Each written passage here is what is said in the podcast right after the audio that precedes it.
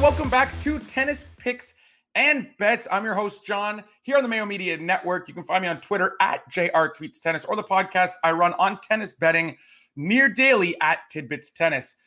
Not a great day for Angie Kerber. Had her chances in the first set, has to be said. She, in four of the five Barty service games, she had a 15 30 lead or better. She saw break points a few times, just couldn't really get over the hump and find the break that she gave up early to level the set. Um, ends up losing at 6 3. In the second set, she got out to a 5 2 lead. Looks like we were about to, we were on the verge of putting a plus 190 to plus 200 underdog into a third set, which is, you know, all that's more than we can ask for at this point. A nice close match. We didn't get it though. She blows the 5 2 lead, loses in the tiebreak. So tough loss there. The lean, um, I didn't play it myself. It doesn't go on on my spreadsheet or my tracking. But if you did end up taking the Pliskova Sabalenka first set over, then I guess that kind of makes up for it in a way. They go 12 games and in a very serve oriented match as expected. Now, that final between Barty and Pliskova will go on Saturday. We will have that video for you tomorrow, a full preview, and to see what kind of uh, bets we like the most, whether it's a side total or perhaps one of those prop derivative market bets.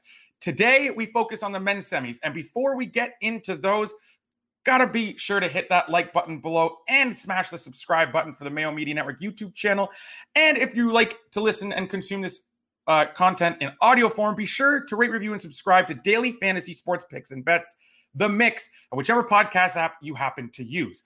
Let's start with the match that I have a bet on. We'll save the more entertaining popcorn match, as we say, um, for second. But we'll start with Matteo Berrettini and Hubert Hurkacz. And the first off, the bet is Hubert Hurkacz plus three and a half games against Matteo Berrettini at odds of plus 106.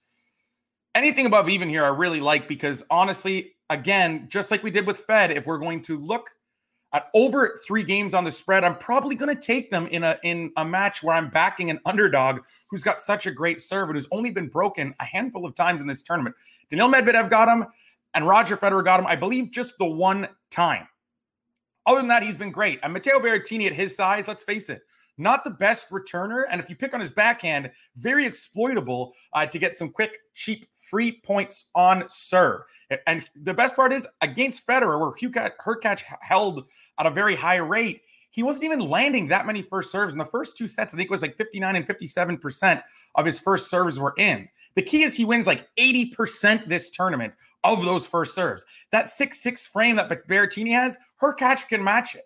Felix Auger-Aliassime was Berrettini's last opponent, and he's just a little bit better of a version of Auger-Aliassime, but you know that he's going to factor into this handicap as well. Look, all three guys can really serve, and Auger-Aliassime had his chances in the last round. Won the second set, had a chance in the in the third for to potentially find a break at five all to serve for us, a two sets to one lead. Had Berrettini, his good buddy, in a little bit of trouble um, but couldn't pull the trigger.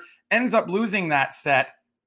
And then, of course, in the subsequent set is broken immediately. And that was all she wrote as Berrettini served his way through to a four set victory. Now, Hurkacz has that same frame. He's a bit better of a return than Auger-Aliassime. He's a bit more tactical. I think his mental game is more developed. I think his point construction is more developed. He's a bit more aggressive too, and he doesn't leak on the forehand wing nearly as much. Felix, for games at a time, can just completely lose his forehand. Not even forced errors on the run on great shots from his opponent. Just standard forehands when he's neutral in the rallies, sailing them two feet long. That's something that Hurkacz doesn't tend to do nearly as much. He plays with much more controlled aggression, and that's something I'm look, look for as well. The slice is also something he employs more effectively than Felix. And against someone of Berrettini's height, I don't mind someone who can employ that slice a little more effectively, keep that ball low and away from the six foot six Matteo Berrettini's hitting zone and strike zone. So that's something I also like about Hugh, uh, Hubert that Felix didn't really bring to the table. This should really go four or five sets. And if I'm being honest with you, I think Hubert Hurkacz has a great chance to pull off this upset. I know personally, I'll be on the money line in a small kind of in a smaller stake, but I do really like the plus three and a half games here at plus 106. Hubert Hurkacz against Matteo Berrettini. Look, Berrettini's been great, but he also has that tendency to get loose with that forehand sometimes and cough up some errors. So we do are we are going to back the underdog with three and a half games here. If we can take a set, um, regardless of what that score line would be, I think we're going to see a few tie breaks. So if we can take a set and add to that margin on the spread will be really happy with this position. I'm going to talk about the other match. There's not really a lot to bet on here. It, with Novak Djokovic matches, you just get such heavily skewed odds, and the odds are implying Denis Shapovalov to win this 12 to 13 percent of the time. I don't know if he beats Novak on grass in best three to five set tennis, even that much. And of course, we're not betting uh, Novak Djokovic at those crazy odds either. So, not a lot to love in terms of betting on this match, but it is a great match to break down. It's going to be very, very enjoyable to watch. Denis has a very flashy style. Of course, the crowds will be there for Novak or against him. A lot of big court crowds love to cheer against Novak Djokovic. But in this spot, I think we see some very entertaining tennis. Denis Shapovalov has kept him close in the past. Keep that in mind.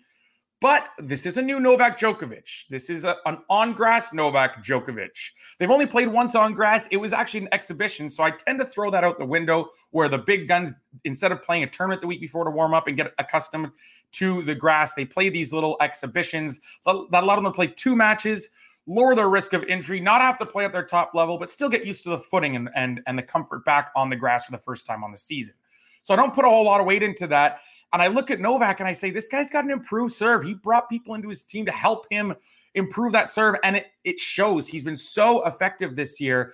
And serving into that Denis Shapovalov one handed backhand, that is a big weakness for Shapovalov. One, it gets to, it's erratic in, in rallies in general. And two, being one handed, it's, it's so much tougher to keep a steady, consistent return with that, especially when you're seeing a booming first serve coming at you. It's tough to keep that ball in the court. So I don't know. And he doesn't play with a margin for error anyway. He's improved a little bit the last fortnight or so, but he's not really a guy who plays a lot of margin for error. He loves to go big, go big or go home. It's how when he's when his game is working, it's how he's kept it close with Joker in the past, Djokovic in the past. It's how he's beaten Rafa at the Rogers Cup when he really announced his presence on tour a few years back. But that's not always going to come through for you. There's going to be times where you are going to see balls go long. And when you're playing someone as solid from the baseline as Novak Djokovic, as composed as Novak Djokovic, someone who knows your backhand can be a weapon, but it's also very erratic and who's going to play the percentages and attack it and attack it and attack it, I think you could be in trouble, especially if he can pin you in cross court forehand to backhand rallies with that lefty one handed backhand of Shapovalov's. I really do think Novak is just too tactical, too solid. And with that improved serve on grass, I mean, there's a reason why he's already out to minus 450 on the outright market with two matches still to win. He's just going to be such a heavy favorite along the way, and with good reason. I think Novak does pull this off. Sadly enough for my uh, for you know Canadian tennis fans like myself, uh, I do think that Novak gets this done and keeps his quest alive for that calendar Grand Slam. Thanks again for watching, guys. Again, we'll be back tomorrow to preview the Women's Wimbledon final. Possibly the biggest trophy in tennis will be awarded on Saturday, and we'll be back to preview that with whatever bets we can find, whether it be sides totals or those prop markets and the or, or those props in the derivative markets. We will try and find something for you guys to get down on there. Thanks for watching, and we'll be back tomorrow.